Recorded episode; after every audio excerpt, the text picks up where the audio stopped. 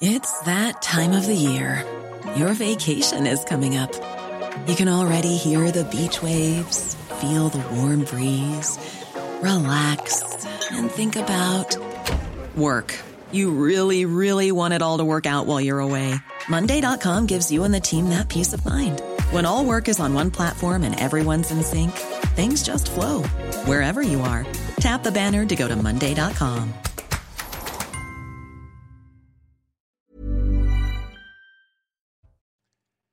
Bonsoir à tous, très heureux de vous retrouver pour Soir Info Week-end. On débat, on décrypte l'actualité ce soir avec autour de ce plateau Johan Usaï, journaliste politique CNews. Bonsoir, mon cher Johan. À vos côtés, Karima Brick. Merci, Karima, d'être restée un peu plus longtemps. Un plaisir pour ce plateau. Voilà, Exactement, plaisir partagé. Bonsoir, Pierre-Henri Bovis. Bonsoir. avocat. Bonsoir, merci d'être avec nous. Bonsoir, docteur. Euh, Jean Dorido, psychologue, qui est également avec nous ce soir. Bonsoir. Bonsoir, Jean Messia, président de l'Institut Vivre Français. Jean-Michel Fauvergue, bonsoir. Patron, euh, ancien patron du RAID. Écrivain également. Oh, on va peut-être rappeler le titre de votre euh, ouvrage Les Hommes en Noir, aux éditions Plomb. Excellent à lire d'ailleurs. Merci. Dans un instant, le sommaire de l'émission, mais avant, le rappel des titres. C'est avec vous, Trina Magdine.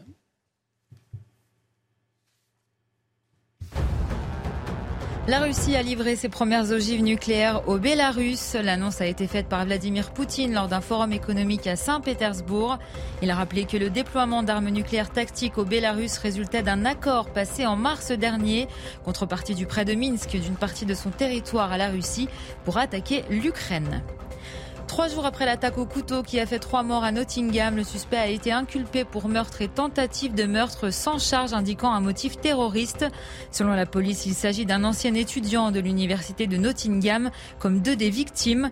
Il sera présenté devant un tribunal dès demain. Et puis c'est une première en France. Des chirurgiens de l'hôpital Necker à Paris ont opéré avec succès un fœtus alors qu'il était encore dans le ventre de sa mère. L'intervention a ciblé directement son cerveau, atteint d'une malformation d'un vaisseau sanguin. Une opération déjà réalisée avec succès à l'hôpital de Boston en mars dernier. Le petit Lissandro, aujourd'hui âgé de 8 mois, se porte très bien. Merci beaucoup Trina, Trina Maguine que l'on retrouvera à 22h30 pour un nouveau point sur l'actualité. Soir Info Week-end au sommaire ce soir. Le mari de Karine Esquivillon, mis en examen pour meurtre sur conjoint. Il est passé aux aveux dans la nuit de jeudi à vendredi. Il parle d'un accident après avoir fait croire à la disparition de la mère de famille durant deux mois et demi. Il a indiqué aux enquêteurs la localisation du corps de son épouse. Alors où en est l'enquête? Que retenir du profil du suspect? On en parle dans un instant. Des prières musulmanes dans des écoles primaires à Nice. C'est l'alerte du maire de la ville, Christian Estrosi. Il dénonce une série d'incidents extrêmement graves. Le ministre de l'Éducation, Papendiaï, dénonce des faits intolérables et annonce des mesures. Alors comment expliquer ces tentatives d'intrusion du religieux dans des écoles publiques chez de très jeunes enfants? Comment les contrer? On en débat dans cette émission. Et puis la manifestation contre le projet ferroviaire Lyon-Turin est maintenue demain malgré son interdiction. La préfecture craint des débordements contre les forces de l'ordre. 4000 militants écologistes attendus, dont une centaine d'éléments radicaux. Déjà, déjà, certains s'installent sur le secteur. Les soulèvements de la terre, association que le gouvernement veut dissoudre, sera présent. Alors pourquoi tant de difficultés à supprimer ce mouvement? Doit-on s'attendre à un nouveau Sainte-Soline? Y a-t-il un risque d'installation d'une ZAD? On en parlera dès 23h. Un programme très riche donc ce soir. Restez avec nous, on va marquer une très courte pause. On revient dans un instant. On ira du côté de Niort. Il y a eu un séisme ce soir. On entendra un témoignage, le témoignage de Joël qui a tout vécu. Restez sur notre antenne, à tout de suite. Sur Sud Radio, De retour sur le plateau de Soir Info Week-end. Bienvenue si vous nous rejoignez toujours avec Johan Usaï, Karima Brick, euh, Pierre-Henri euh, Bovis est également avec nous ce soir, euh, tout comme le docteur Jean Dorido. On va rappeler votre podcast parce qu'on va parler de cette affaire à la une. un podcast sur la scène de crime. Vous, vous allez nous éclairer ce soir après cette information concernant Karine Esquivillon. Jean Messia est également avec nous ce soir et Jean-Michel Fauvergue. Je vous le disais, on va revenir dans un instant sur cette information. À la une aujourd'hui, le meurtre de Karine Esquivillon. Son mari a, a reconnu l'avoir tuée. Il a été mis en examen pour meurtre sur son conjoint. Euh, mais avant cette information, ce séisme de magnitude 5,3 à 5,8 qui s'est produit euh, ce soir près de la limite entre la Charente-Maritime et les Deux-Sèvres, vous le voyez sur la carte, avec des effets notamment ressentis à Rennes, Bordeaux, Limoges. Alors 5,3 sur l'échelle de Richter, ça correspond à un tremblement fortement ressenti avec des dommages mineurs près de l'épicentre.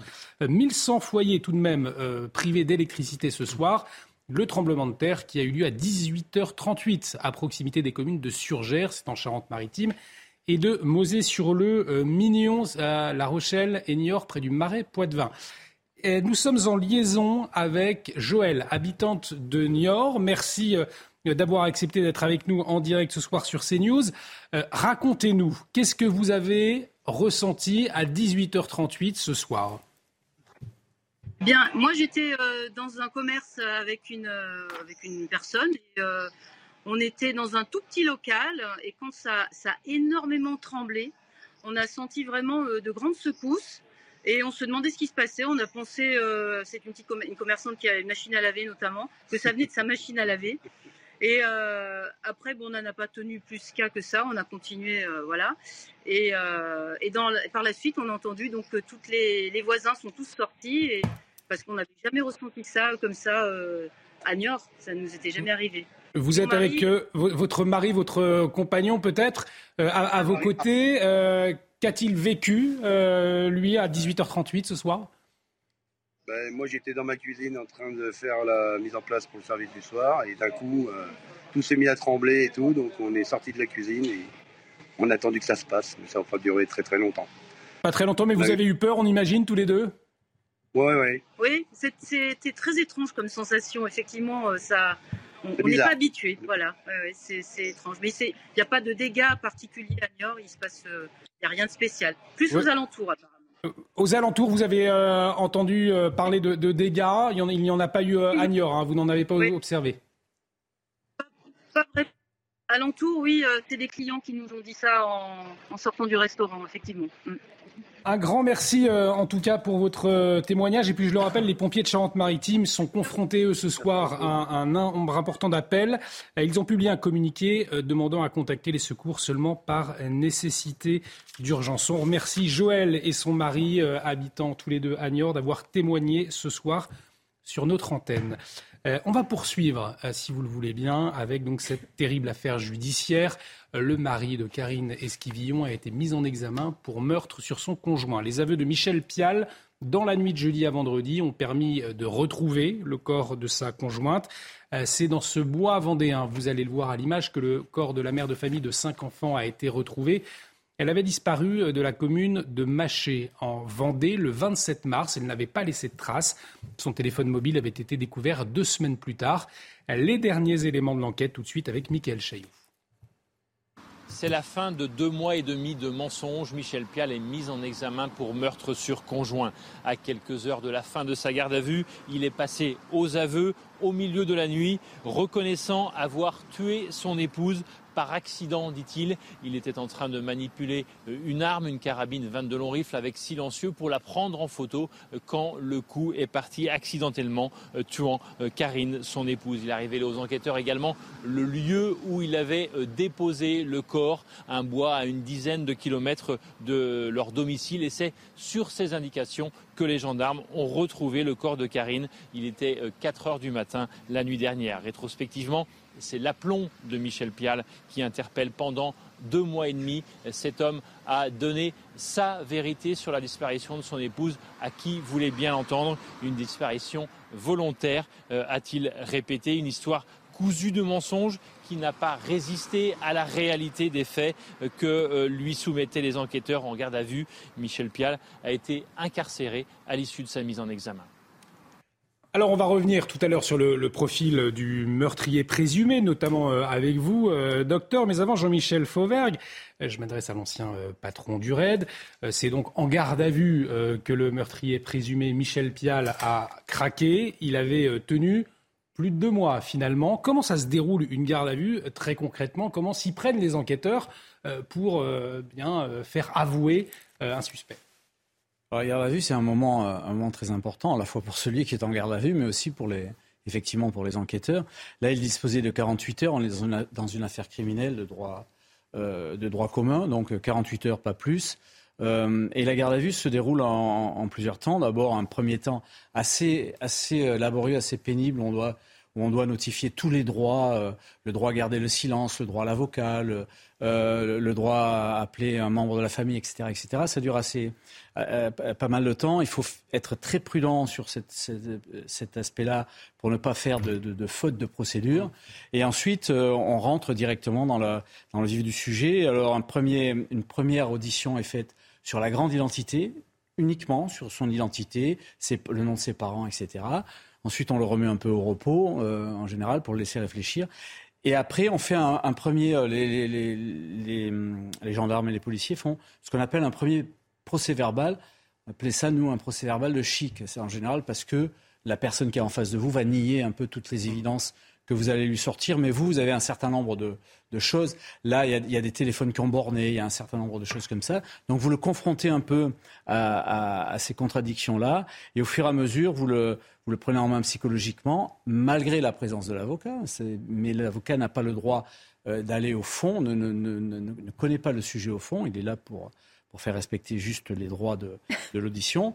Et vous arrivez comme ça à, mettre un, certain nombre de pressions. Et vous arrivez à un résultat. Et là, il y a une très, très belle enquête de la part des, gendarmes avec un aveu, mais un aveu, des aveux qui sont corroborés. Hmm. Ça, c'est très important. Ça veut dire quoi? Ça veut dire que l'aveu, euh, l'aveu a, été donné dans ces, dans ces circonstances. Parce un aveu n'est pas une preuve. Hein. L'aveu n'est pas, pas une preuve, non. En, donnant, mais quand vous donnez euh, l'endroit où se trouve le corps, et l'endroit où se trouve l'arme euh, qui a tué, euh, qui a tué la, la, la, la, victime, à ce moment-là, euh, ces aveux sont corroborés et c'est quelque chose d'important. On rentre dans une deuxième phase maintenant, c'est que euh, vous avez vu qu'il a le, le, le, le, mise en cause a, a, changé de stratégie. Il plaide, il plaide maintenant l'accident et donc euh, ça va être au juge d'instruction de l'auditionner parce qu'à partir du moment où il est mis en examen, les officiers de police judiciaire n'ont plus le droit de l'auditionner et ça sera le juge d'instruction qui va euh, l'auditionner. Par contre, les OPJ ont le droit de faire d'autres actes de perquisition, etc., sur la demande du juge d'instruction par commission Alors, je vous propose justement d'écouter l'avocat de Michel Pial à la sortie du palais de justice après euh, l'annonce de la mise en examen de son client. Je serai très rapide parce que vous l'imaginez bien, la nuit euh, a été longue, donc je ne prendrai pas de questions. Monsieur Michel Plial a été euh, mis en examen pour meurtre sur conjoint et placé en détention provisoire. Euh, il a décidé de s'expliquer. Il a euh, effectivement donné sa version consistant à expliquer qu'il s'agissait d'un accident. maintenant, c'est une instruction qui s'ouvre. Il est épuisé psychologiquement. C'était une garde à vue très éprouvante sur le plan psychologique. Il est épuisé physiquement également. Mais il est soulagé d'avoir pu donner sa version des faits et d'avoir pu livrer ce qu'il avait sur la conscience. Je vous remercie. Pierre-Henri euh, Bovis, Jean-Michel Fauvert, qui nous expliquait la, suite à présent hein, de, l'enquête. Euh, quel va être le rôle de, l'avocat de Michel Pial à, présent? Ce qui, est important euh, de, préciser également en garde à vue, c'est que ni le gardé à vue, évidemment, ni l'avocat n'ont accès au dossier.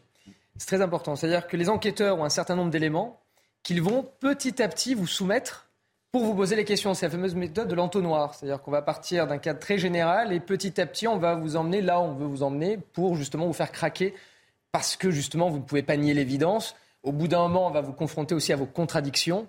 Et on va vous demander de vous expliquer parce que justement, vous avez décidé de parler, de ne pas garder le silence, vos explications ne sont pas crédibles. Et donc, à un moment donné, on vous demande de vous expliquer là, concrètement. Et effectivement, on peut l'entendre, ce que dit mon confrère, et il a raison de le souligner, c'est qu'une garde à vue est très éprouvante évidemment, d'un point de vue euh, psychologique. Après, il faut bien aussi se dire que euh, on, pourrait le tomber dans la facilité en disant que c'est un monstre, etc. Ça reste un humain qui peut-être, on n'en sait rien, à cause d'un accident, et on, espère, du moins, récupérer cette, de, ce, bon côté de l'âme, euh, disant qu'il regrette, évidemment, et donc il y a aussi cette, part de responsabilité à assumer. Il ne faut pas oublier non plus qu'il a, qu'il a des filles. On se souvient des mots d'ailleurs très poignants des enfants qui euh, prenaient la défense de leur père, en quelque sorte, au début euh, de cette histoire, qui étaient convaincus que le père était tota-, totalement innocent et qui ne comprenait pas d'ailleurs. Donc évidemment, on, pense à elle.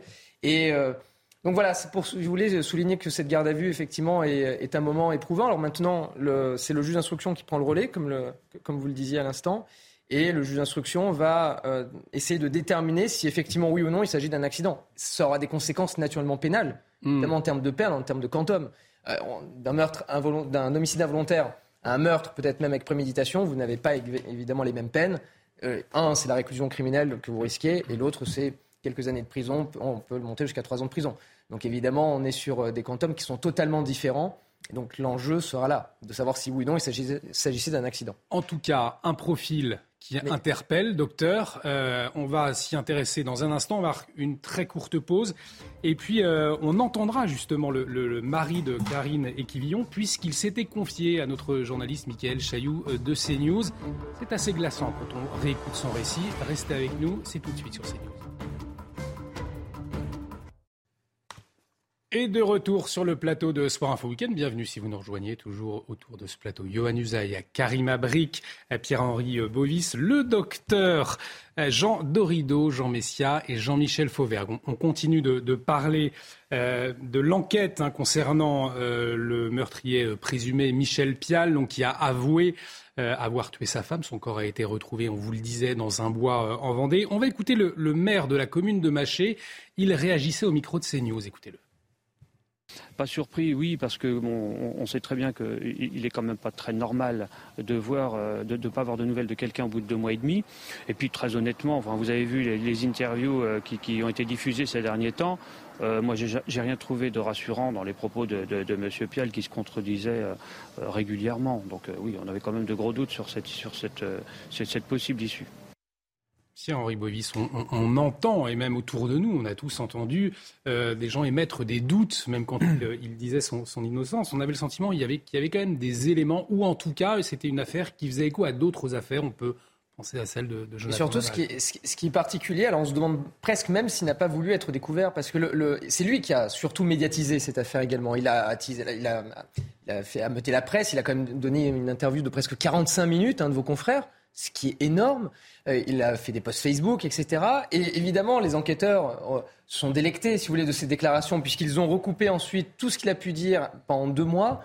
Et à travers toutes ces déclarations, il y a eu un nombre de contradictions euh, évidemment énorme, ce qui a fait que du coup, il a craqué en, garde à vue. Donc c'est vrai que c'est assez étonnant. Et après, si vous voulez, le fait même de se persuader d'un mensonge, c'est presque même de se dire que la seule vérité qui vaille, c'est celle que vont croire les autres. Hmm. Et on va finir par croire en ses propres mensonges et on va construire une vérité parallèle en se disant mais non, mais en fait, je ne l'ai jamais tué, je ne l'ai pas tué, ce n'est pas moi. Et on va presque même s'en persuader. On se souvient même d'ailleurs, si vous voulez, du, du cas maintenant presque iconique. Euh, c'est un cas d'école maintenant hein, en, droit, c'est l'affaire Jonathan Daval. Hmm. Quand on pense à celui qui pleurait des vraies larmes, en plus, on ne pourrait pas simuler, c'était des, vraies larmes, hmm. lorsqu'il, avec une foule quand même hein, devant lui où justement il, disait qu'il regrettait euh, sa femme, euh, qu'elle lui manquait tous les jours. On pouvait même d'ailleurs en croire et supposer que c'était vrai, et c'était des vraies larmes, et pourtant on, apprenait quelques semaines après que c'était lui le meurtrier. Donc ce sont des profils psychologiques qui sont assez durs à, cerner dès le départ, et, euh, qui sont... et qui sont assez intrigants, j'ai envie de dire. Et le, juge d'instruction va avoir beaucoup, à mon avis, de, de fil à pour décortiquer justement le vrai du faux sur ensuite les circonstances exactes de la mort de, cette, femme. Et justement, on va essayer de décortiquer un peu le profil avec vous, euh, docteur, de, Michel Pial dans un instant. Mais il est 22h30. On retrouve Trina Magdine. On fait un point sur les dernières informations. Et euh, on continue de parler de, cette affaire donc, euh, de meurtre en Vendée. Le caméraman de nos confrères de TF1 agressé par un SDF à la gare du Nord est décédé. Après plus de deux mois dans le coma, Guillaume Taverne a succombé à ses blessures. Le 5 avril dernier, l'homme de 57 ans avait été passé à tabac par un sans domicile fixe. Guillaume Taverne vivait à Paris avec sa compagne et sa fille âgée de 15 ans.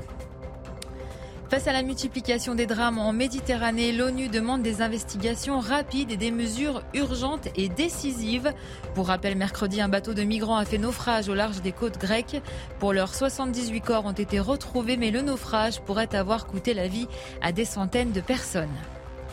Et puis le pape François a quitté l'hôpital ce matin, neuf jours après son opération. Le souverain pontife de 86 ans avait été hospitalisé pour une hernie abdominale. Après un passage à la basilique Sainte-Marie Majeure, il est rentré au Vatican. Le pape célébrera bien la prière de l'Angélus dimanche, mais son audience générale hebdomadaire de mercredi est annulée. Euh, merci beaucoup euh, Tina Maguine. Tina Maguine qu'on retrouve à 23h pour un nouveau point sur l'actualité. On s'interroge donc au profil du meurtrier euh, présumé Michel Pial, meurtrier présumé de sa femme Karine Equivillon. il s'était confié il y a quelques semaines à notre journaliste Michael Chailloux. Et c'est assez glaçant maintenant que l'on connaît l'issue. Écoutez-le. Mes enfants ont été interrogés par la police, ils en ont parlé. Euh, il n'y a, pas de dispute, on n'a pas de problème. On a, euh, on avait anticipé. Moi, à l'époque, j'avais, quand on avait décidé de se séparer, j'avais pris une maison. Euh, il y avait un préavis, donc euh, il a fallu que j'attende que la personne parte. Mais j'avais été avec mes enfants, on avait prévenu la directrice de l'école. Euh, les enfants donc étaient au courant. C'était une semaine, une semaine, donc il n'y avait pas de problème par rapport à ça. Donc ensuite, effectivement, au niveau financier, elle pour garder cette maison, pour qu'on n'habite pas loin, faire une semaine, une semaine c'était un peu compliqué, sachant qu'on s'entendait très bien, voilà, euh, malgré la séparation, comme je vous dis, c'était pas plus parce qu'on s'est rendu compte qu'on était devenus des meilleurs amis, ou des très bons amis, ou des partenaires de vie plutôt, euh, qu'un couple avec, euh, bref. Donc c'est pour ça qu'on a décidé de bah, rester ensemble pour le bien des enfants, et puis bah, si le jour où l'un de nous a rencontré quelqu'un, pas dans la maison, et on prévenait l'autre, et puis bah, on s'organisait pour habiter pas loin, c'est tout. Docteur Jean Dorido, on voit donc le suspect présumé témoigner anonymement. Alors ce qui est intéressant, c'est que la veille et l'avant-veille, il avait témoigné à visage découvert. Là, euh, il, ne montrait plus son, visage. Il reste le tableau d'une vie euh, sans dispute, d'une vie euh, parfaite. Le fait de parler aux, médias, qu'est-ce que cela peut révéler de cette personne? Est-ce qu'on sent, vous sentez une volonté de manipuler ou de mettre en place des garde-fous finalement? C'est-à-dire que de ce qu'a rapporté la presse jusqu'à maintenant sur, euh, sur Michel Pial, euh, manifestement, c'est un, mythomane notoire. Il a été euh, condamné à plusieurs reprises dans sa vie pour escroquerie. Et, ses proches rapportent qu'il a, il a, c'est un affabulateur. Il a, il a menti toute sa vie. Il a expliqué à une époque qu'il était agent secret. Euh, il a expliqué qu'il avait signé des contrats mirobolants avec euh, Marcel Dassault à l'époque pour des sommes absolument euh, folles. Et, donc, la mythomanie a disparu de la classification internationale des maladies psychopathologiques. Toutefois, c'est quelque chose qui existe. Et typiquement, c'est aujourd'hui très souvent attaché à la personnalité borderline et également à la personnalité narcissique. Et c'est un fait qu'il y a chez le mythomane, chez le fabulateur, euh, une espèce de, satisfaction, de jouissance euh, dans la toute-puissance de manipuler son monde à travers ses mensonges. Et, j'écoutais monsieur, effectivement, euh, s'étonner, c'est vrai, d'une telle appétence pour les médias. Et en même temps, chez le mythomane, c'est vraiment quelque chose de jubilatoire. De, de, et, d'ailleurs, euh, chez le, euh, dans, l'affaire de Jonathan Daval, qui était, pour le coup, lui était très timide, euh, très introverti. Jonathan Daval, vraiment, il avait même le physique, c'est vraiment, il était de, petite taille, très mince, très fluet. Et il y a là aussi, chez, ce genre de profil, une espèce de jouissance de toute puissance à, expérimenter précisément cette capacité à, faire croire à, ces mensonges. Et là, manifestement, dans cette, succession d'apparitions médiatiques chez ce, ce, meurtrier présumé, il euh, y a quelque chose manifestement de cet ordre-là. On va écouter un, autre extrait lorsqu'il s'adresse à, son épouse et, euh, et il dit bah, si elle veut revenir, eh bien, on, on l'aidera. Écoutez. Tout ce que j'attends, c'est les nouvelles. Si maintenant j'ai quelque chose à dire à Karine, si elle nous écoute, c'est euh, surtout qu'elle n'hésite pas, parce que je, voilà, euh, on sait maintenant que les gens qui veulent, qui disparaissent volontairement, euh, c'est déjà un gros pas, c'est difficile à le faire. revenir, c'est beaucoup plus difficile. On ne sera pas dans le jugement. Si elle veut faire sa vie et, et, faire un reset, je sais sais pas comment on peut appeler ça, et qu'elle nous le dise mais, au moins, on sera rassuré, on pourra commencer à travailler même si ça va prendre du temps, ça va prendre, euh, voilà, même avec le pédopsychiatre et autres, ça va prendre quelques années pour, assimiler la, chose. Euh, et si elle veut revenir, euh, qu'elle sache aussi, c'est que on l'aidera du mieux qu'on peut. C'est assez incroyable, docteur, ce qu'on vient d'entendre quand on connaît l'issue de cette terrible affaire judiciaire. Qu'est-ce que vous pouvez nous, qu'est-ce que vous pouvez nous en dire de ce que vous venez d'entendre? Comment vous l'analysez? Il s'adresse directement à, elle en lui disant si tu veux revenir, on sera là. Il y a d'abord une réaction euh, humaine, euh, émotionnelle. On ne peut pas ne pas penser aux, enfants de, Karine Esquivillon. Euh, elle a deux enfants jeunes, 14 et 12 ans, dont elle est malentendant. Elle s'en occupait beaucoup. Donc vraiment, c'est on a vraiment une pensée pour ces enfants qui vivent un drame absolument tragique.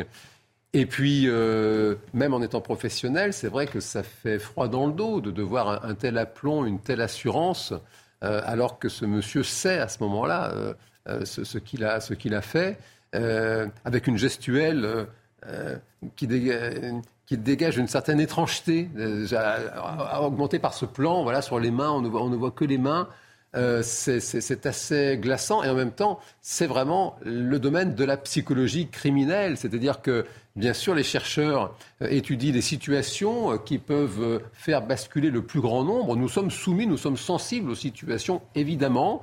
Et puis, malgré tout, heureusement, il y a des garde-fous. Nous sommes soumis aux normes sociales, nous sommes soumis à notre éducation. Et puis, il y a des personnes, précisément, qui basculent dans le passage à l'acte, avec en plus, là, en l'occurrence, cette capacité à, la duplicité, à traverser la réalité.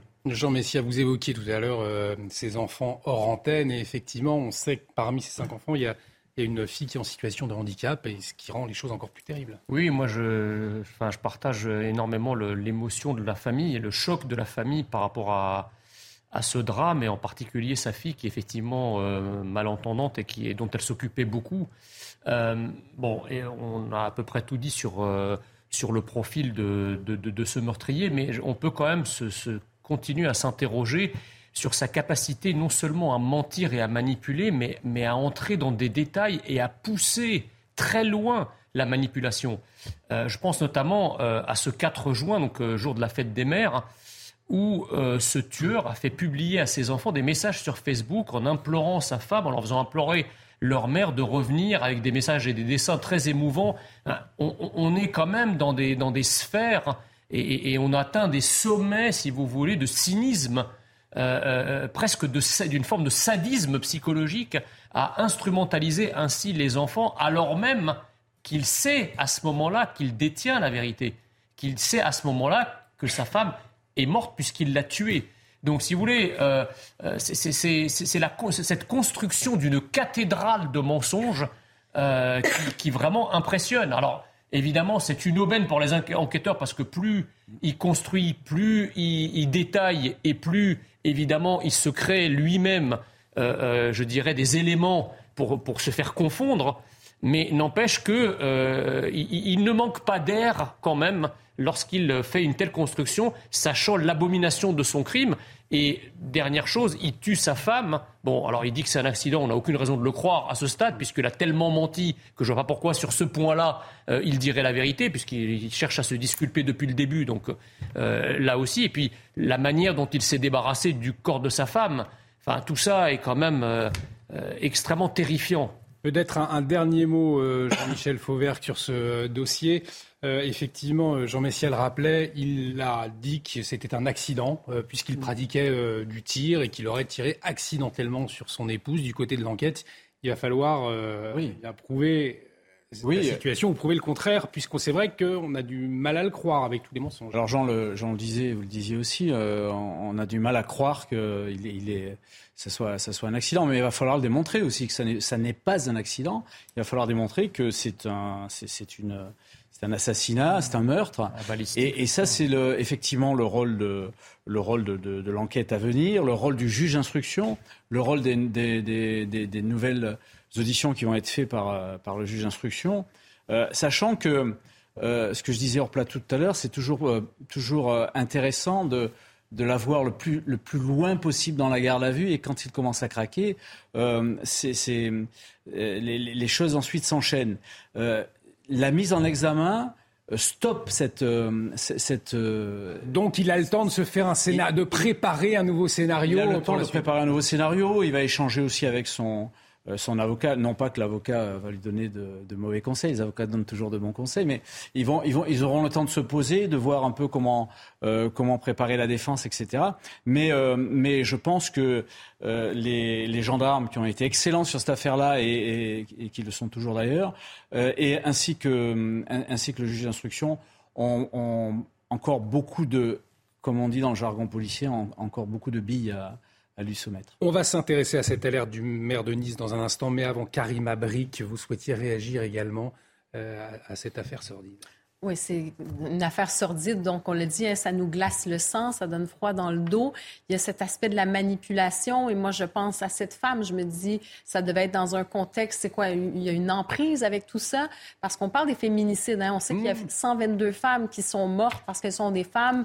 Et ça, c'était en 2021. Il y a une augmentation aussi de ces cas de, de féminicide, de ces meurtres euh, de femmes dans des contextes conjugaux. Et donc, cette, ce meurtre, et ensuite cette trahison euh, aussi envers ses enfants. Donc il y a cette accumulation et cette froideur aussi d'être capable d'aller euh, donc de tuer quelqu'un, de dissimuler, de mentir et d'aller jusqu'à disposer d'un corps aussi. Moi, je trouve que c'est toute cette séquence-là qui est absolument, euh, en fait, je veux dire, ça glace complètement le sang. Et mais je voulais quand même tenir à dire sur cet aspect des femmes parce qu'on a vu certains profils comme ça. Encore une fois, euh, des femmes qui sont victimes. Alors moi, ça me trouble quand même beaucoup aussi. Pour conclure, euh, oui, oui, pour conclure, d'autant que peut-être l'enquête va, nous l'apprendre, peut-être formait-elle vraiment le projet de partir? Et ça, on sait dans les féminicides, c'est un vrai déclencheur de passage à l'acte. C'est un fait. Il y a des hommes qui tuent leurs compagnes euh, qui préfèrent tuer leur compagne plutôt euh, que d'être que d'être quittés. Et, peut-être que finalement, c'est ce qu'elle projetait de, faire. L'enquête va l'apprendre. Mais il y en a qui veulent être aussi des, vedettes. Hein, c'est-à-dire, il y a des tueurs aussi euh, qui, aiment, en plus de, ça, de, jouir peut-être de tuer quelqu'un. C'est absolument abject. Mais il y a aussi qui veulent être publics avec tout ça, devenir des vedettes de tueurs. Donc ça aussi, c'est extrêmement troublant. Au-delà des éléments d'enquête, ce qui sera intéressant aussi sont les expertises, parce qu'il va y avoir des expertises psychologiques qui vont aussi déterminer le profil. Savoir qui est vraiment Michel Pial. Est-ce qu'effectivement c'était un mythomane notoire ou est-ce que c'est c'est un, c'est un homme malheureux qui s'est réfugié dans le mensonge parce que lui-même n'assumait pas tout simplement ce qu'il avait, euh, ce qu'il avait commis. Mhm. Simplement. Et après, vous savez, sur les, sur les profils euh, sordides, euh, la France en a connu, et on en parlait hors antenne. Hein. vous avez Patrick Henry qui, la face caméra, euh, disait que celui qui avait commis ces actes abominables sur les enfants méritait la peine de mort, quand l'UM savait qu'il avait commis justement euh, les actes qu'il dénonçait. Donc là aussi, c'était glacial à l'époque justement où la peine de mort existait. Donc c'est-à-dire que cette déclaration avait encore plus de portée. Donc ce sont des profils qui sont euh, des profils narcissiques, mais à travers justement les expertises, nous en saurons davantage euh, dans le cadre de ce dossier. Et effectivement, on suivra en tout cas euh, l'enquête de euh, très près, l'enquête donc qui se poursuit après la mise en examen de Michel Pial. Dans l'actualité également, cette alerte du maire de Nice, Christian Estrosi, fait état de prières musulmanes qui ont eu lieu dans des classes de CM1, CM2. Je vous le rappelle, ce sont des enfants âgés de 9 à 11 ans. Au total, ce sont cinq établissements qui seraient concernés par ces agissements, dont trois écoles primaires, un collège et un lycée. Euh, l'inspecteur de l'Académie de Nice, euh, c'est lui qui a remonté hein, que des prières et des minutes de silence avaient été organisées en mémoire du prophète Mahomet. Le maire de Nice qui a interpellé également dans un courrier Elisabeth Borne. On voit les précisions de Barbara Durand et puis ensuite Laurent Zamekowski, vice-président de l'association des parents d'élèves de l'éducation publique, sera en liaison avec nous. Alerté par l'inspecteur académique, le maire de Nice monte au créneau. Face à la suspicion de prières musulmanes effectuées par des enfants de CM1 et CM2 dans la cour de récré, Christian Estrosi somme le gouvernement de réagir, mais aussi d'agir avec la plus grande fermeté afin que ces comportements ne se reproduisent plus. C'est pour moi tout simplement le séparatisme qui se met en marche et qui se traduit par l'école de la République de cette manière. Donc il faut y mettre un terme impérativement. Pour l'élu, il y a urgence, particulièrement depuis quelques mois. C'est un sujet qui me préoccupe de manière récurrente depuis qu'on accepte le retour de certaines familles qui étaient parties pour le djihad en Syrie. Car forcément, on ne revient pas dans une démocratie comme la nôtre sans un certain nombre de principes et de préceptes transmis à cette occasion. Alors que le gouvernement affirme prendre ce dossier très au sérieux, le rectorat annonce de son côté avoir pris toutes les dispositions pour faire respecter les principes de la laïcité à l'école. l'école a aussi un rôle d'instruction, de réexpliquer à ses enfants l'importance des valeurs de la République, notre attachement viscéral au respect de la laïcité, et travailler évidemment aussi avec les parents pour leur expliquer de la même manière que ce type de comportement n'est pas acceptable dans l'école. Avant d'ajouter Je peux vous assurer qu'il n'y a aucun lien entre ces faits qui concernent trois écoles différentes, des élèves différents et les mineurs de retour de zone. Pour établir précisément les faits et en tirer des conclusions, une enquête de l'inspection générale est en cours.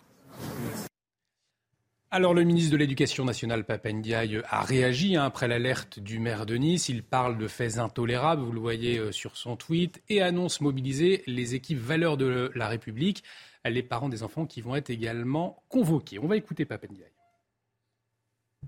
Nous sommes évidemment extrêmement attentifs, euh, à preuve bien entendu ce qui s'est passé euh, à Nice, pour interdire dans les écoles et les établissements scolaires euh, tout vêtement qui a une intention religieuse euh, manifeste. Et euh, cela se fait par la formation, bien entendu, des chefs d'établissement qui ont besoin d'être formés, qui ont besoin d'être soutenus, le cas échéant avec les équipes valeurs de la République, pour faire respecter aussi fermement que possible la loi. Alors, Laurent euh, Zamelkowski, vice-président de l'Association des parents d'élèves de l'éducation publique, est en liaison avec nous. Euh, bonsoir. Euh, je vous interroge dans un petit moment. Et peut-être avant, Johan Usaï, une recontextualisation. Les atteintes à la laïcité, ce n'est pas la première fois que Papendiaï s'en saisit. On se souvient, ça avait commencé en l'été dernier, hein, d'ailleurs. Oui, et même très récemment encore. Je vous rappelle qu'il y a quelques jours seulement, il a convoqué l'ensemble des recteurs de France pour euh, les alerter sur la situation, avoir des remontées de terrain. Là, c'était concernant le port des abayas. Euh, là, Papendiaï nous dit on va faire preuve de la plus grande fermeté. Euh, euh fermeté, on est obligé de constater qu'il n'y en a pas réellement. D'abord parce que l'abaya, on n'a pas les moyens de l'interdire. La loi actuelle ne permet pas d'interdire les, les abayas, ou alors très rarement.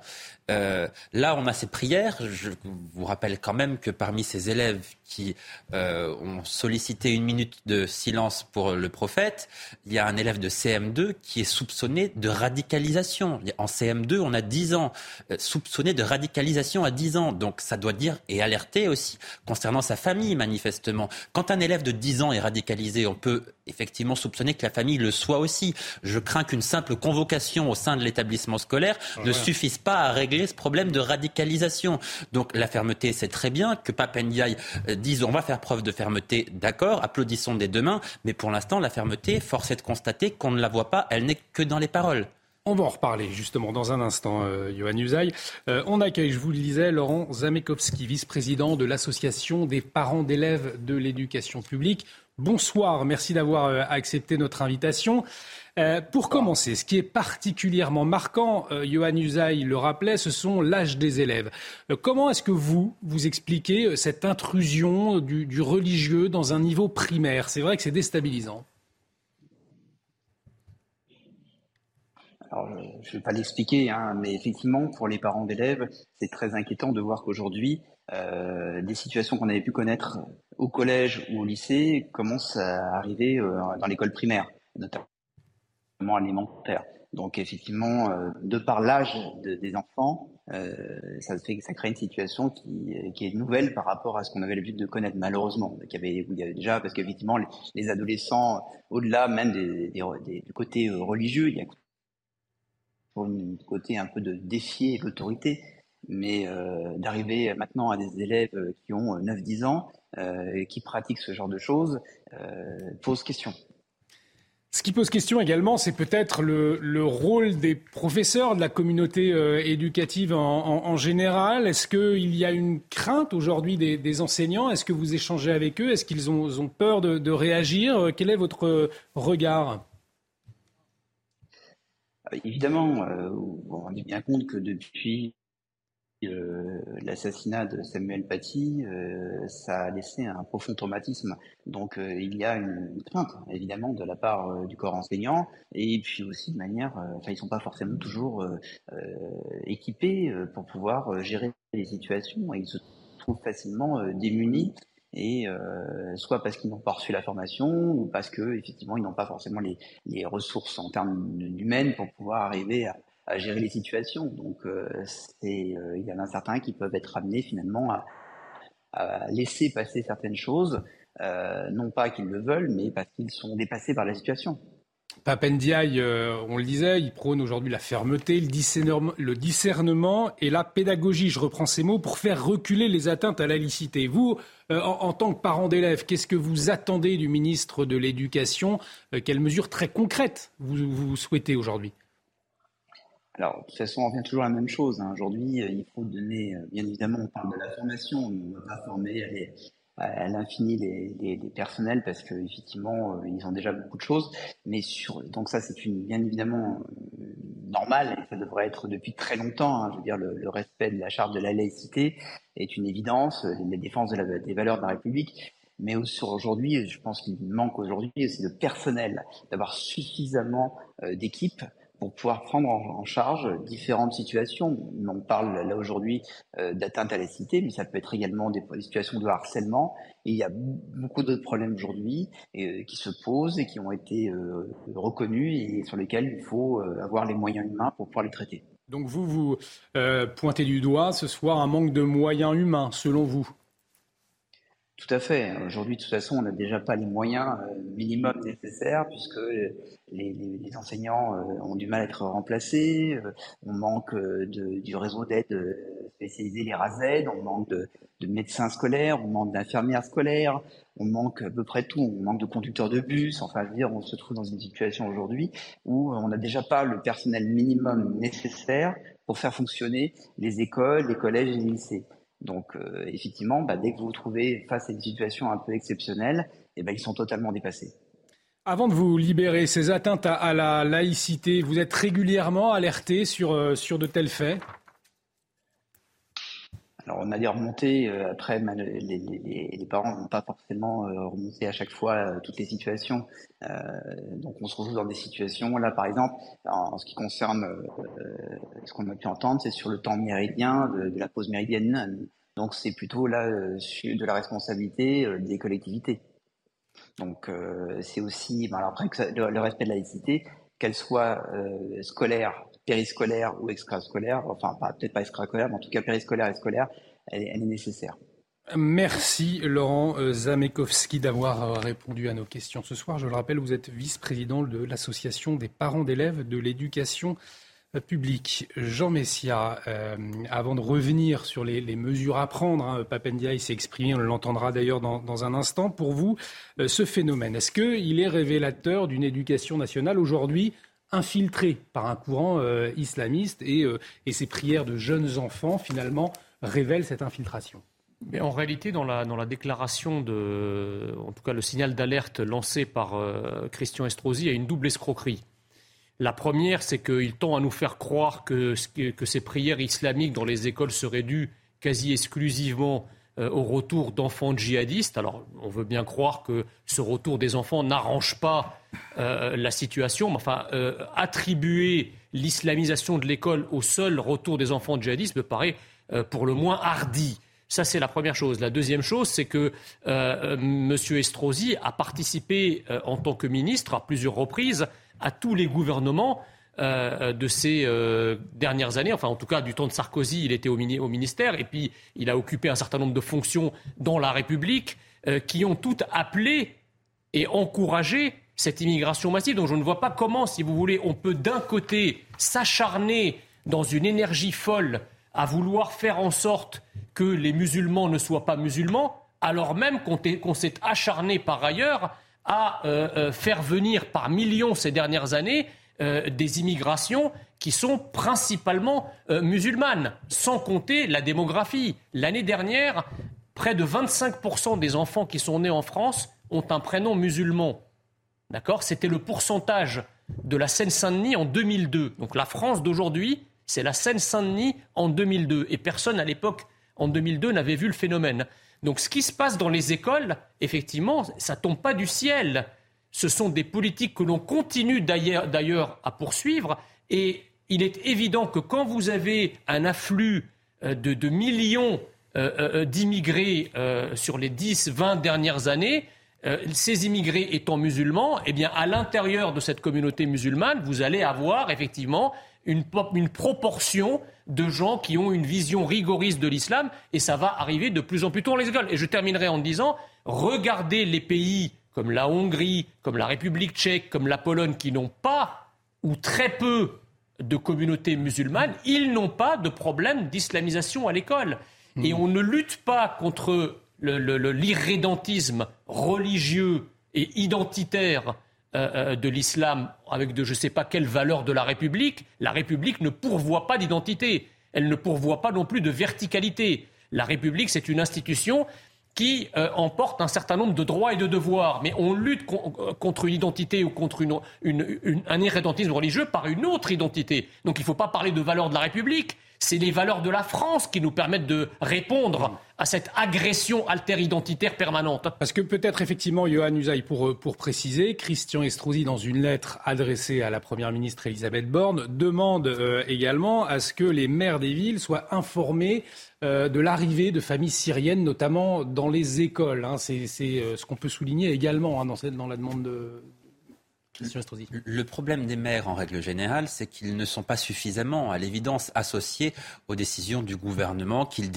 découvrent comme ça un peu sur le fait accompli, et ça peut parfois les mettre effectivement en, difficulté. Ça peut être le cas dans là ce que, ce que dénonce Christian Estrosi, mais c'est le cas sur tout un tas d'autres sujets. À l'évidence, il n'y a pas une coordination suffisante entre les élus locaux et les élus euh, nationaux. C'était encore plus vrai lors du début du premier quinquennat d'Emmanuel Macron. Ça s'est un peu arrangé, me semble-t-il, mais c'est vrai qu'il y a quand même de gros, de gros efforts à faire euh, de ce point de vue-là. Et puis les élus locaux, pour gérer ce genre de situation, sont, se sentent un peu abandonnés, sont un peu seuls, parce que malgré, encore une fois, les mots de soutien de, de, de Papendiaï, euh, les maires sont seuls. la, loi ne leur permet pas d'agir de manière très concrète concernant le, port des abayas, notamment. non, pas suffisamment. Je vais vous dire pourquoi. Pas suffisamment. Pardonnez-moi, mais la loi de 2004 est quand même assez claire. C'est juste une volonté, une volonté, politique. La loi de 2004 dit interdit en fait les, symboles et les signes qui ne laissent place à aucune. Euh, avocat du mari, ah, on a un petit problème de son, allez-y, continuez. Non, je disais que la loi de 2004 est très claire, c'est-à-dire que sont considérés comme des vêtements religieux les vêtements qui ne laissent place à aucune ambiguïté possible quant à l'appartenance religieuse. Or, qui en France que des musulmanes portent la baya? Mais en l'occurrence, lorsque, lorsque, certaines plaignantes, des jeunes filles qui portent la baya, se tournent vers la justice pour, euh, pour trancher, euh, la justice leur donne ah bah, bien souvent raison. parce, qu'il est considéré, parce que la baya n'est pas considérée comme un vêtement religieux. C'est là qu'il y a une zone grise et la loi ne permet pas de trancher ça. Il y a effectivement une zone grise sur euh, ces atteintes à la laïcité avec la baya. Ce qui me scandalise dans cette histoire, c'est que l'éducation nationale ne fait strictement rien, ne supporte pas, ne soutient pas les professeurs qui sont les premiers euh, devant la ligne de mire. C'est pire que ça. Ils leur disent c'est à vous de trancher au sein de l'établissement. C'est encore pire. Pas de vague. Des, professeurs se retrouvent pris en étau entre les parents qui peuvent être extrêmement violents en termes d'agression physique ou verbale et euh, le responsable d'établissement ou le rectorat qui, ne, qui, dit justement pas de vague, on met la poussière sous le tapis parce qu'évidemment, on ne veut pas entacher, vous comprenez, l'image de l'établissement. Donc on ne dit rien, on ne fait rien, et ce sont les professeurs qui sont amenés à gérer des situations qui sont parfois extrêmement tendues. Donc moi, si vous voulez, quand j'entends le ministre euh, s'indigner, je dis au ministre, mais soutenez alors ceux qui travaillent pour ben, vous et ceux, qui travaillent, ceux qui travaillent dans l'éducation nationale. C'est un ministre wokiste, il s'en est, pas caché. alors moi, j'ai une, une, une, interrogation. Allez-y. sur ce point, c'est que le, il y a beaucoup d'établissements, si vous voulez, qui ont voulu porter le nom, par exemple, de Samuel Paty. Mais vous pouvez en compter le nombre d'établissements aujourd'hui qui comptent le nom de Samuel Paty? Il n'y en a pas beaucoup. Bon courage pour les, pour les ah, C'est surtout, surtout pas le sien, c'est ça le plus choquant. Non, mais vous savez pourquoi aussi Jean-Michel Fauvergue. Vous savez aussi pourquoi le, le lycée dans lequel enseignait Samuel Paty n'est pas rebaptisé Samuel Paty jusqu'à présent. Ça sera peut-être le cas. Ça sera peut-être le cas. Le conseil d'administration a voté. Deux ans après, il est toujours pas. mais pourquoi? C'est tout simplement parce que les professeurs et les parents d'élèves ne le souhaitaient pas, ils ont peur. Ne le souhaitaient pas parce qu'ils avaient peur. Alors à un certain moment dans ce pays, peut-être qu'il faudra mettre la peur de côté et peut-être agir aussi. Quand, quand moi j'entends euh, d'abord, effectivement, de toutes parts, à la fois au niveau du ministère, euh, qui, qui, ne, qui ne condamne pas, euh, qui ne condamne pas réellement ces, ces actions-là en disant, en, en, étant ferme, en disant, eh bien voilà, ces, ces, ces, ces jeunes-là, on va, on va, on va procéder comme ça, comme ça et comme ça. Et, et à la fois euh, le, le, le, représentant, le représentant de la PEP qui nous dit euh, on manque de moyens, les professeurs sont démunis, ils n'y arriveront pas, etc. On n'y arrivera pas si, si à un certain moment il n'y a pas une prise de conscience des uns et des autres, y compris de ceux qui sont sur le terrain. Je suis désolé de vous le dire. On va continuer. Les professeurs servent à ça aussi. On, continue, on en parle, on continue. Jean-Michel Fauvergue, on va en parler, on continue d'en parler dans un instant, mais il est 23h, le temps de retrouver Trina Magdine pour un point sur les dernières informations. C'est à vous, Trina. Le mari de Karine Esquivillon, Michel Pial, mis en examen pour meurtre par conjoint. Il est passé aux aveux pendant sa garde à vue après avoir fait croire à une disparition volontaire. Selon son avocat, Michel Pial est soulagé d'avoir pu donner sa version des faits. La mère de famille de 54 ans a été portée disparue depuis le 27 mars dernier. Le président ukrainien a rencontré des dirigeants africains à Kiev. Volodymyr Zelensky a exclu à nouveau toute négociation avec la Russie, précisant que cela reviendrait, je cite, à geler la guerre, la douleur et la souffrance. Pour l'heure, une contre-offensive ukrainienne est en cours. Le président sud-africain appelle l'Ukraine et la Russie à la désescalade. Et puis sans suspense, les Bleus remportent leur match de qualification pour l'Euro 2024 contre Gibraltar. À Faro, les Français se sont imposés 3 à 0. But d'Olivier Giroud et de Kylian Mbappé en première période avant un but contre son camp à la 78e d'Eymen Moueli. Un succès qui permet aux Bleus de conforter leur première place au classement du groupe B. Euh, merci euh, à vous, Trina Magdine. On continue euh, de parler de ces atteintes à la laïcité dans les collèges de Nice. Je vous le rappelle, des prières des enfants de CM1, CM2, donc qui ont fait des, prières, des minutes de silence pour le prophète Mahomet. Bien entendu, ça suscite le débat. Johan Usaï, vous vouliez rebondir sur cette notion de fermeté, ce manque de fermeté. On a ce sentiment-là, le soulignait Jean-Michel Fauvert, qu'à un moment, il, fallait, il faudrait taper du poing sur la table. Oui, mais Jean-Michel Fauvert disait aussi une chose intéressante. Vous disiez le collège où enseignait Samuel Paty ne porte toujours pas son nom et vous disiez à un moment de côté, il va falloir que les acteurs de terrain mettent la peur de côté. Mais attendez, euh, moi je les comprends. Si j'étais enseignant dans ce lycée-là, euh, je n'aurais pas forcément envie que le collège porte le nom de Samuel Paty. Je vais vous dire pourquoi. Évidemment, symboliquement, ce serait fort. Et dans un monde idéal, il faudrait le faire. Mais comme nous ne vivons pas dans un monde idéal, je peux vous assurer que si jamais ce collège est renommé Samuel Paty, vous allez recevoir des menaces à longueur de temps. Les professeurs et les élèves qui sont dans ce collège vont craindre pour leur sécurité à n'en pas douter. il faudra, il faudra non, mais d'accord. Mais alors à ce moment-là, c'est au gouvernement aussi mmh. d'assurer et de mettre des moyens. Mais, on va en venir, on va en venir à devoir protéger un collège avec des forces de l'ordre qui s'appelle Samuel Paty. C'est une chose qui est évidente non, parce je pense que nous, pas que ça se passera. Mais, mais c'est une certitude. Non, mais on anticipe sur nous, sommes. Mais, non, non, mais Johan Usaï a raison. Mais le problème, c'est qu'à ce moment-là, donner, une seule raison pour laquelle les enfants qui souhaitent faire leur prière ne le font pas. C'est-à-dire si à chaque fois, c'est la, peur, et je, comprends parfaitement votre raisonnement, hein, mais dans ce cas-là, bah, euh, ceux qui font preuve de revendications communautaristes rentrent au sein de nos institutions et au sein de notre identité comme dans du beurre. C'est au gouvernement de protéger à ce moment-là. On, ne peut pas demander aux acteurs de terrain de ne pas avoir peur. Légitimement, ils ont si peur. Chacun votre tour, on vous entend plus.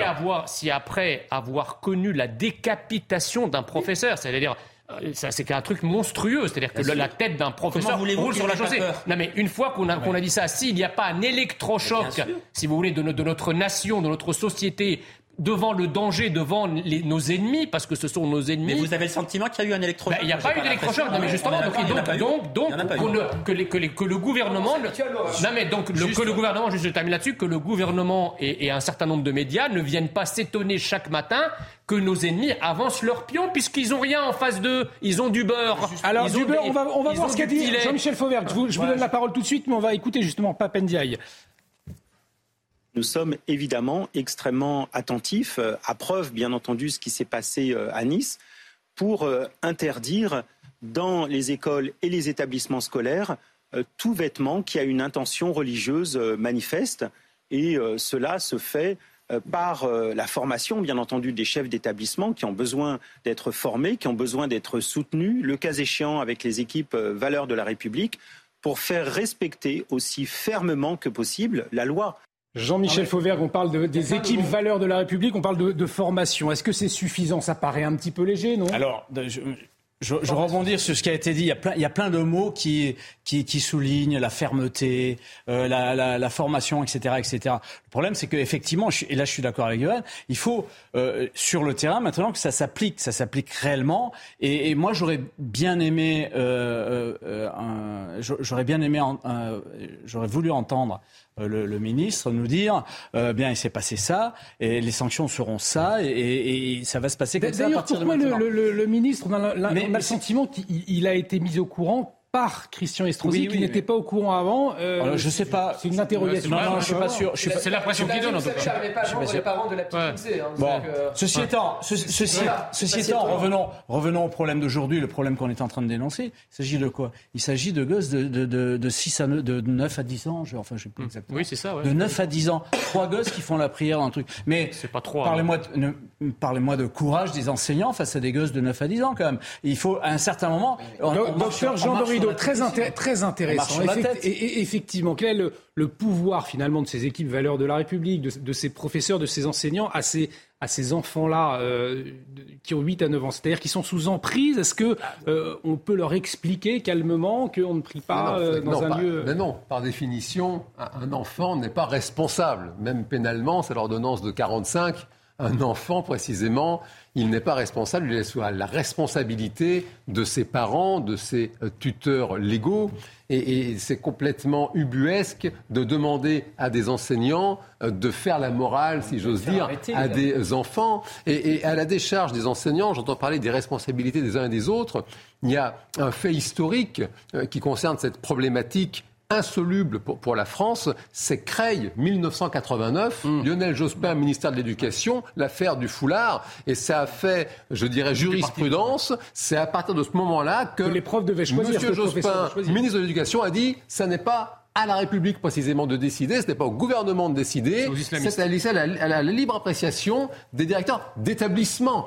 Et donc c'est une espèce de, de, de, de, façon de se défausser, et, et, ça fait 44 ans que ça dure, et cette problématique, on le voit précisément, elle n'est toujours pas... Henri Wallis, parce que vous avez, vous avez une urgence, vous allez devoir nous quitter malheureusement euh, d'ici quelques minutes, donc allez-y. Oui, le, non, le dernier point, c'est que si vous voulez, sur les, euh, sur les enfants, moi, c'est ce qui me dramatise dans cette affaire, c'est qu'on les manipule, clairement. Je veux dire, à 9 ans, 10 ans, on ne décide pas de se lever un matin et d'aller faire une prière. -dire, ce sont les parents qui sont quand même derrière, qui font du prosélytisme à travers les enfants, qui manipulent les enfants pour faire rentrer justement un islamisme radical au sein des écoles. Ce sont les parents qui devraient être convoqués, hmm. notamment par les, établissements, quitte à ce que les parents derrière soient sanctionnés. Ah, Karim, Karim Abrik, effectivement, Karim Abrik, effectivement, euh, les parents d'ailleurs vont être convoqués euh, par euh, l'inspection académique. Néanmoins, ça révèle une emprise et d'où la difficulté aussi de, mais sans prévention, on n'a pas de sanction efficace. Hein. Hmm. Vous n'avez pas de sanction efficace sans prévention. Enfin, la prévention sur la sanction, ça ne sert strictement ça, à rien. Donc il faut, des, il faut davantage de sanctions, Karim Abrik. Oui, ben, en fait, déjà, le, fameux message qui doit être clair, la fermeté qui n'est pas là, le courage politique, manifestement, n'est pas là. Parce qu'on voit que ce sont finalement des, des, cas de plus en plus jeunes. On est rendu maintenant qu'on constate des enfants de 8-9 ans il y a cet aspect de l'instrumentalisation des enfants, mais on vise aussi euh, les adolescents. On le voit, hein, l'entrisme religieux, ça se fait via les réseaux sociaux. Donc, il y a cet encouragement aussi. Euh, bon, on parlait de, de l'abaya, mais d'autres choses aussi pour, littéralement, je dirais, plomber euh, les, principes même de la laïcité, d'aller plomber les principes généraux même de la République. Donc, on, on va vraiment chercher au cœur du, du, système. Et tant que le message n'est pas envoyé, ben, je pense que ça continue. Et je vais faire un parallèle. Quand il y a eu les attentats du World Trade Center à New York, hmm.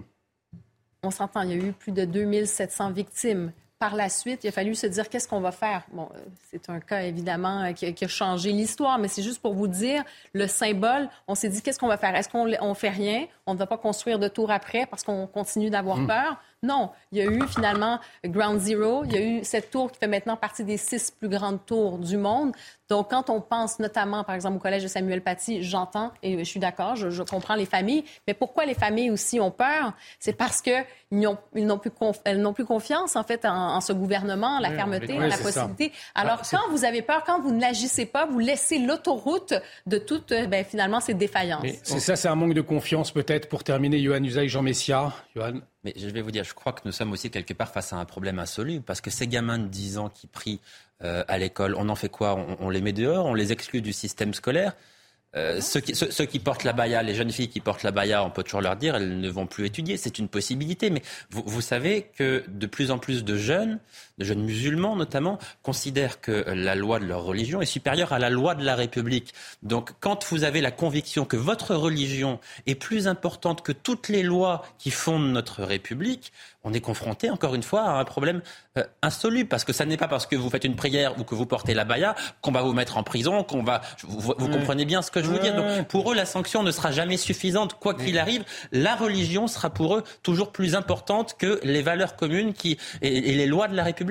Donc, à partir de ce constat, Jean Messia, euh, problème. Ce qui est dingue, si vous voulez, c'est qu'en voyant les problèmes insurmontables euh, auxquelles on fait face aujourd'hui par rapport à l'ensemble de ces revendications communautaristes, à aucun moment le gouvernement ne pense à arrêter l'immigration ou même à la réduire.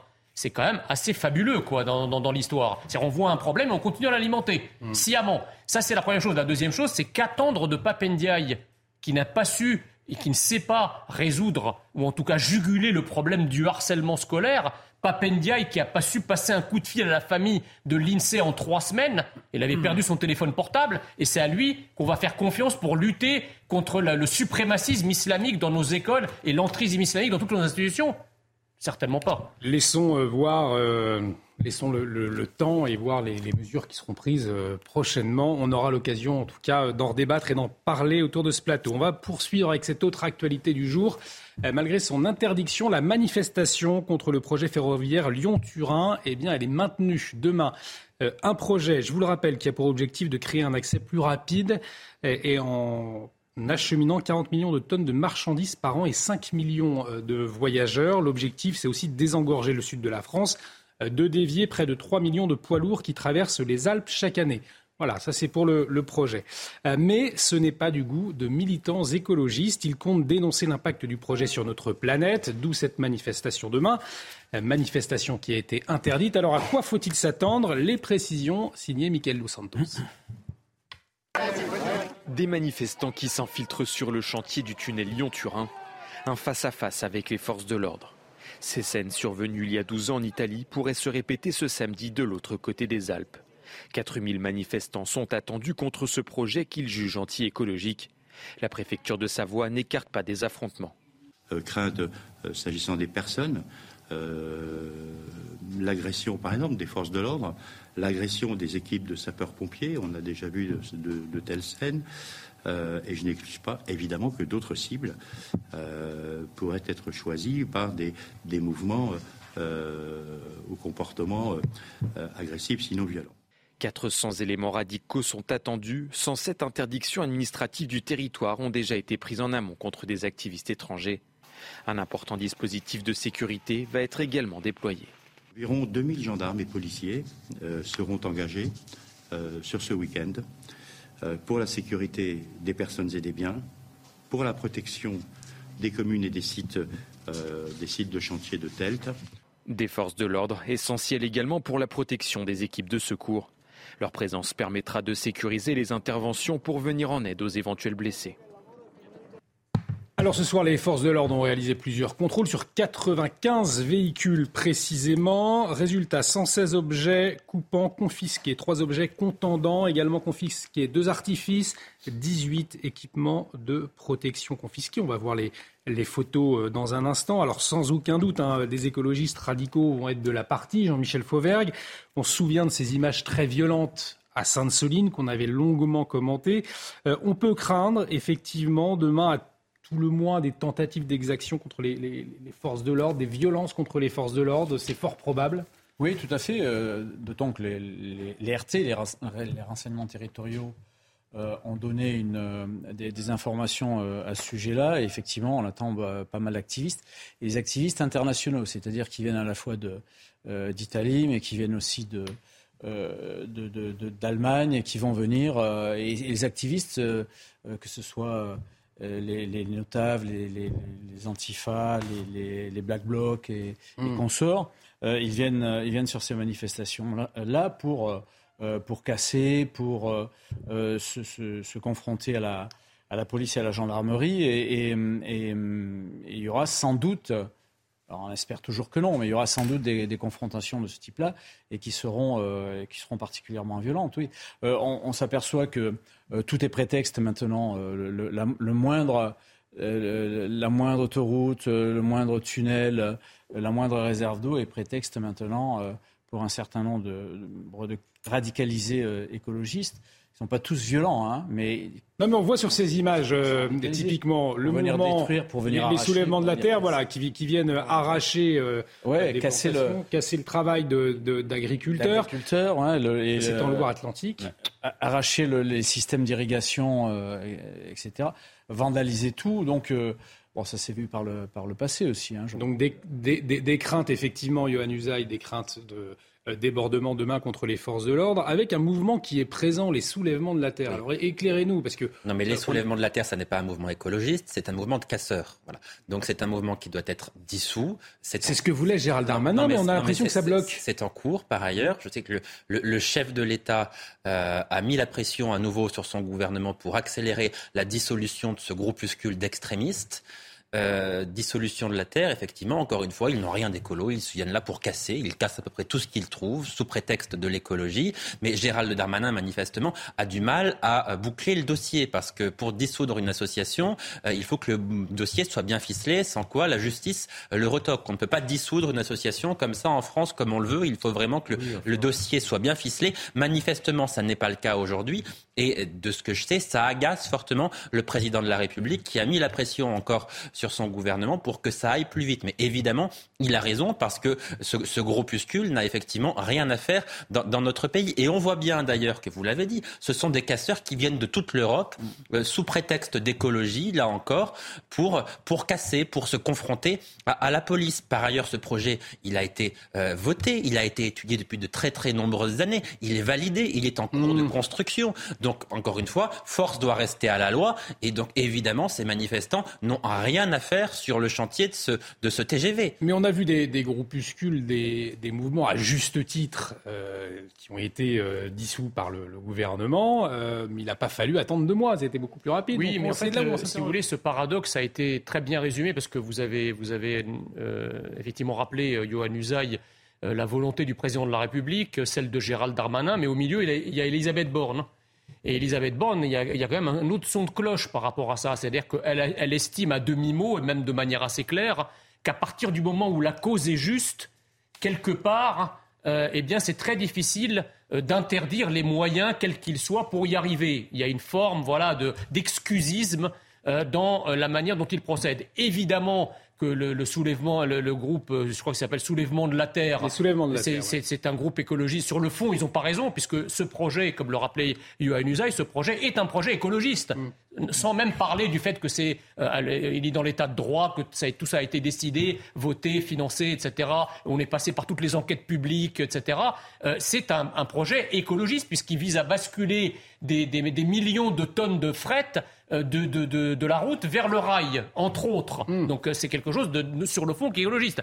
Et puis si vous voulez, cette espèce de délirium très mince euh, de, l'écologie radicale, où vous avez des, des militants écosexuels, alors peut-être qu'ils sont écosexuels pour pouvoir soulever la terre, parce qu'on a vu un homme on, on, rappelle les, on rappelle les images qui ont circulé, voilà, effectivement. leur, leur, leur, leur, convulsion priapique commence sérieusement à agacer les Français qui d'abord financent ces projets euh, les, populations de, ces endroits veulent voir le projet aboutir parce que ça va désenclaver et ça va être un nœud, si vous voulez. De, les, élus locaux sont favorables, voilà, bien sûr, ça va être un nœud de hmm. jonction de, tout un tas de réseaux à la fois ferroviaires et routiers.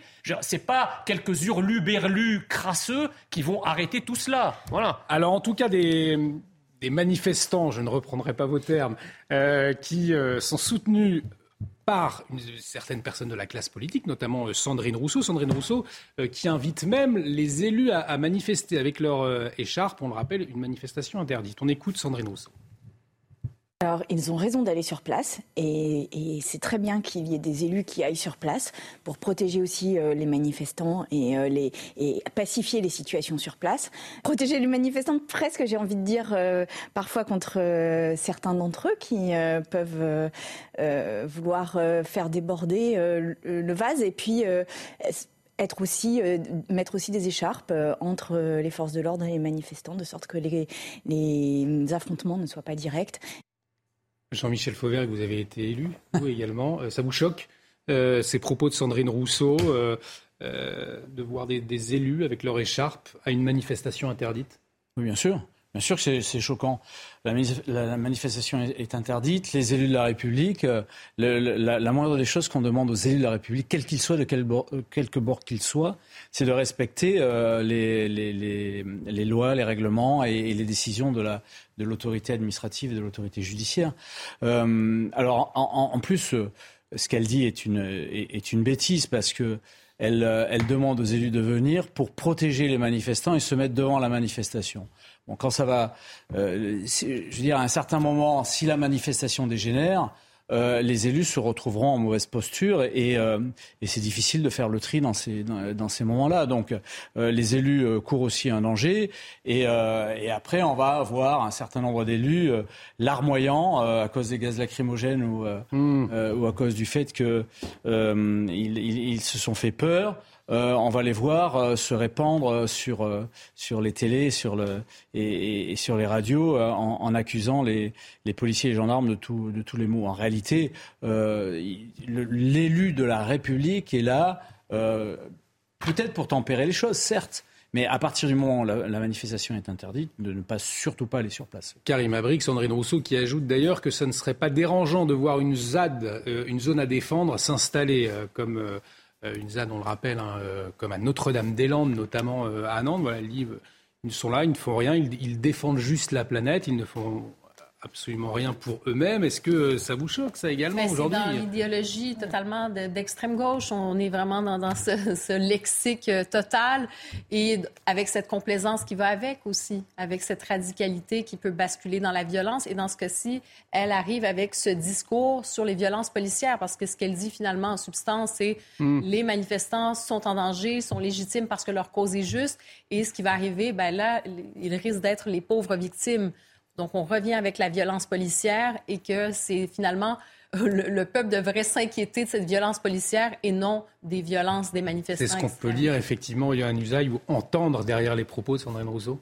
Oui, effectivement, mais je, je crois que Sandrine Rousseau, quelque part, elle, justifie le fait de se mettre hors la loi, le fait de dégrader au nom de, au nom de l'écologie. Non, nous, sommes dans, nous sommes dans un pays où on respecte les règles. Il y a des parlementaires qui sont élus pour voter la loi au nom du peuple français. Quand un projet comme le, Lyon-Turin est voté, ce sont des années d'études hein, avant que ce soit validé. C'est extrêmement long, ça se fait pas en quelques mois. À partir du moment où il est validé légalement, quand on est un élu, euh, on n'appelle pas à revenir sur ce projet avec la force. Ça n'est pas responsable, c'est même antidémocratique, voulez-vous que je vous dise. Et j'avais par ailleurs été un peu choqué par Elisabeth Borne, qui, à notre niveau, bien sûr, mais euh, avait quelque part soutenu les militants qui avaient tenté d'empêcher l'Assemblée générale de Total. Elle avait dit, ah euh, ah, finalement, finalement, ces militants, quelque part, ils sont dans leur rôle. Eh bien non, ils ne sont pas dans leur rôle. Soit Total euh, est une entreprise qui est légale, qui mène des actions légales, soit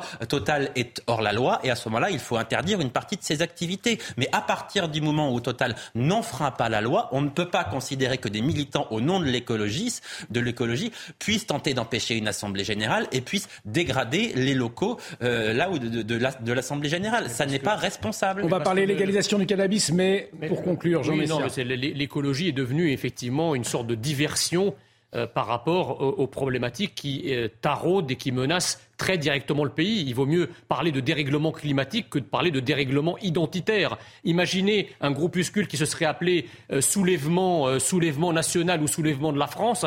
Je peux vous dire que recta, en 48 heures, il aurait été interdit et ses militants de passer devant la justice et même embastillés. Là, comme c'est écologique, évidemment, ça permet de canaliser euh, euh, et, en, les décérébrant une partie des jeunes euh, pour les faire lutter dans des, dans, dans, des phénomènes, si vous voulez, qui sont très lointains, qui sont évidemment, qui peuvent avoir leur raison, mais qui sont évidemment pas prioritaires par rapport à d'autres dérèglements dont on voit tous les jours les effets sur les agressions identitaires. On parlait tout à l'heure de, de l'entrisme islamique, sur l'insécurité par rapport à la criminalité, à la délinquance, etc. Tout ça, ce sont des dérèglements que le président a appelés pudiquement des civilisations et contre lesquels contre ce dérèglement-là, finalement, eh bien, on ne fait rien et toutes les tentatives sont euh, traitées de manière très efficace par un État de droit dont on loue, dont on loue toutes les vertus. En revanche, sur d'autres théâtres, là, l'état de droit et la géométrie variable. C'est vrai qu'on s'interroge, Jean-Michel Fauvergue, euh, de, l'inaction finalement ou de l'impuissance du gouvernement euh, vis-à-vis de, ces militants écologistes radicaux comme les soulèvements de la terre, on en parlait. Ah ben, sur, les, sur les manifestations, euh, le, gouvernement et donc la police et la gendarmerie ne sont pas, sont pas impuissants ou euh, et agissent quoi, hein, d'une manière générale. Les, choses, ne, on ne laisse pas faire les choses les bassines ont été protégées, le chantier... Mais à quel prix C'est-à-dire que ce sont les hommes, ben les gendarmes mobiles, les CRS qui, qui, prennent des pavés sur la figure. Le, fait de, Alors, on revient sur la conversation de tout à l'heure. Mm. Le fait de, de, répondre à ça a un prix. Évidemment, le prix de la démocratie, c'est ça. En réalité, c'est le prix de la démocratie. Pourquoi? Ça, ça, a été dit. Parce que ça a été décidé, ce chantier a été décidé. Il a été... Euh, euh, il, y a, eu des années d'études. Il a été euh, décidé par les, par les élus. et, et bien sûr que c'est un projet écologique. On, ne peut plus écologique puisque c'est un, projet pour amener de la marchandise par le rail et non pas par la route. Donc, à un certain moment, il faut savoir ce qu'on veut et si on défend le climat, il faut continuer à travailler dans ce sens. Mais on voit bien que tout ça, ce sont des prétextes pour euh, les, les, ultra-gauches, pour des anarchistes, pour des anarcho-libertaires, dont la France a, que la France connaît, mais depuis euh, des années et des années. C'est pas nouveau cette affaire-là. Et euh, pour pouvoir mettre le, mettre le souk d'une manière générale et pour pouvoir mener des nouveaux combats et des combats. Et l'extrême gauche, ne nous y trompons pas, elle mène des combats antidémocratique, elle, elle mène des combats anti-système. Elle veut faire tomber le système. Mélenchon ne dit rien, rien hmm. de moins que ça. Donc on est sur les combats de l'extrême gauche qui est hyper dangereuse. Et, on suivra euh, cette, euh, cette, manifestation interdite donc euh, demain. on suivra ça de tout près, bien évidemment, de très près sur CNews. On va parler à présent de la ville de Bègle, près de Bordeaux, ville qui voudrait être une ville test en France autour de la légalisation du cannabis. C'est une proposition du maire qui a été envoyée à Emmanuel Macron. Euh, il estime que le tout répression n'est pas efficace et que pour limiter les points de deal euh, qui se réinstallent dès qu'un est démantelé, c'est vrai qu'on le voit euh, souvent, la légalisation, eh bien, c'est le meilleur moyen. Vous voyez sujet de Jérôme Rampenou, on en débat ensuite. La ville de Bègle, près de Bordeaux, connaît elle aussi son lot de trafic de cannabis. Pour essayer d'endiguer les points de deal, le maire aimerait que sa vente soit légalisée légalisation encadrée, ça ne veut pas dire open bar. On ne pourra pas acheter à tous les coins de rue, on ne pourra pas consommer dans l'espace public, les mineurs ne pourront pas consommer évidemment. L'idée c'est réduire les trafics, réduire la consommation des mineurs, encadrer la consommation euh, euh, euh, des, majeurs, les accompagner. Voilà, parce que c'est une drogue, hein, donc je ne fais pas l'apologie du cannabis, absolument pas. Pour les spécialistes de l'addiction, le problème n'est pas la légalisation, mais plutôt d'aider la population à réduire sa consommation. On est dans un vide sidéral où euh, on a une répression à tous les étages, on a un million de consommateurs réguliers. Aujourd'hui, on a des gens qui sont incarcérés uniquement pour leur consommation. Et derrière, on ne travaille pas une politique de prévention et de réduction des risques efficace. Dans les rues, les habitants sont partagés. apparemment, dans certaines villes, ça a bien marché à l'étranger. Parce qu'en Hollande, apparemment, euh, il y a plus, y a moins de, pour le cannabis, il y en a moins. Mais je pense qu'il y a vraiment d'autres problèmes à se régler sur la commune que ça. On pourra contrôler le taux de THC en fait présent dans le produit tout simplement et c'est quand même ce qui cause un grand problème euh, auprès des consommateurs puisque le taux est de plus en plus élevé quand même euh, dans, dans les ventes actuellement. Bègle aimerait servir de ville test. Une demande a été envoyée à Emmanuel Macron en ce sens. Ici, on aimerait que la France rejoigne d'autres pays européens comme Malte qui fut le premier à légaliser le cannabis en 2021. Alors, avant de, s'intéresser euh, à cette volonté du maire de Bègle, peut-être, docteur, des précisions. Vous êtes addictologue également. Euh, vous connaissez bien la problématique des, drogues. On parle souvent de drogue dure, de drogue douce. Le cannabis étant considéré comme une drogue dure, comme une drogue douce, pardon. Euh, ça existe les, les drogues douces finalement? Non. Ça n'existe pas, ce sont des vues de l'esprit, tout ça est très daté, il y a une dimension idéologique euh, qui date en fait des années 70, l'époque Flower Power, euh, avec les hippies, voilà, qui fumaient euh, des joints, avec, cette idée qu'il y avait effectivement des drogues qui étaient moins toxiques que d'autres. Le, problème, il y a deux problèmes majeurs posés par les drogues, quelles qu'elles soient. D'abord, c'est très mauvais pour la santé physique, pour la santé mentale, et puis ça rend les personnes dépendantes. Et, typiquement, vous avez pour le moment deux drogues légales en France, le tabac et l'alcool. Mm-hmm. Ces deux drogues légales représentent les deux problèmes de santé publique majeurs de ce pays. Première cause de mort évitable en France, c'est le tabac. 75 000 morts par an. Plus de 6 000 morts par mois. C'est-à-dire que là où on est à moins, grâce à Dieu, moins de 3 000 morts sur les routes en France, et jadis c'était 10 000 morts par an, on est arrivé à moins de 3 000, le tabac, ça continue de façon constante, permanente, régulière, tous les ans, à tuer 75 000 Français. C'est un fumeur sur deux qui meurt euh, du tabac. Hmm. Euh, et, typiquement, toute ma vie, j'ai entendu des fumeurs qui, étaient, qui essayaient d'arrêter de fumer et qui, qui, toutes et tous disaient mais pourquoi est-ce que c'est légal? Comment est-ce qu'un produit aussi... Et, et aujourd'hui, on marche sur la tête on a un législateur qui envisage de, légaliser une drogue de plus. Mais légal ou pas Alors, justement, on, a le constat du médecin. On va en débattre tout de suite, mais il est 23h30 et euh, il est temps de faire un point sur les dernières informations. Et c'est avec vous, euh, Trina McDean. Un séisme de magnitude 5,3 s'est produit aux alentours de 18h30 entre la Charente-Maritime et les Deux-Sèvres. Les effets ont été ressentis de Bordeaux à Rennes en passant par Limoges et La Rochelle. Dans les Deux-Sèvres, un blessé léger a été pris en charge par les secours et plus d'un millier de foyers ont été privés d'électricité. La tension monte autour d'un projet de ligne à grande vitesse Lyon-Turin. La manifestation prévue demain dans la vallée de la Maurienne a été interdite par la préfecture de Savoie pour risque de débordement. Une dizaine d'organisations s'opposent au projet dont les soulèvements de la terre. 2000 gendarmes et policiers seront déployés et près de 400 éléments radicaux sont attendus. Pour Vladimir Poutine, la contre-offensive ukrainienne n'a aucune chance de succès. Le président russe s'est exprimé lors d'un forum économique à Saint-Pétersbourg. Il a réaffirmé que l'Ukraine subissait de très lourdes pertes et il a estimé qu'elle ne pourrait combattre pendant longtemps en raison de l'épuisement de ses équipements militaires. Merci Trina Magdine. Prochain point sur l'actualité sera l'édition de la nuit à minuit avec euh, Simon Guillain. Docteur, vous nous rappeliez donc euh, euh, vous nous disiez qu'il n'y avait pas de drogue douce, que ça n'existait pas, et donc vous êtes effaré par une telle proposition de légaliser le. C'est un fait que c'est effarant, et puis on en perd son latin. Le ministre de la Santé, François Braun, vient d'annoncer l'interdiction du HHC. Le HHC, c'est l'hexahydrocannabidiol. Mmh. C'est une substance de synthèse très très proche du THC. THC, tétrahydrocannabinol, tétra 4. Il y a quatre atomes d'hydrogène dans la molécule. Et là, un Américain, dans les années 40, il a mis de l'hydrogène en plus. Ça fait hexahydrocannabidiol. C'est la même molécule que le THC. C'est une substance stupéfiante.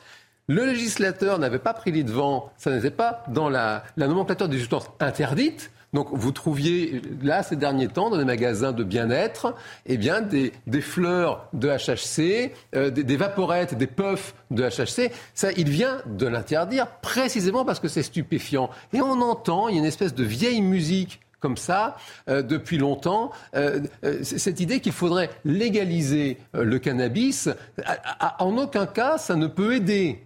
Euh, une personne dépendante, une personne toxicomane qui cherche à s'en sortir, en aucun cas ça ne peut l'aider à, s'en sortir. Au contraire, il faut bien distinguer, si vous voulez, vous avez deux approches des toxicomanies.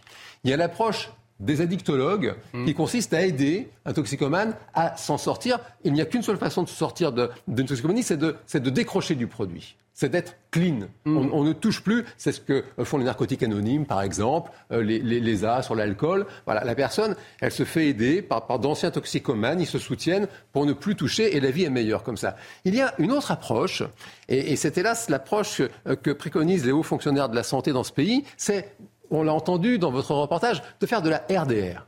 La RDR, c'est de la réduction du risque.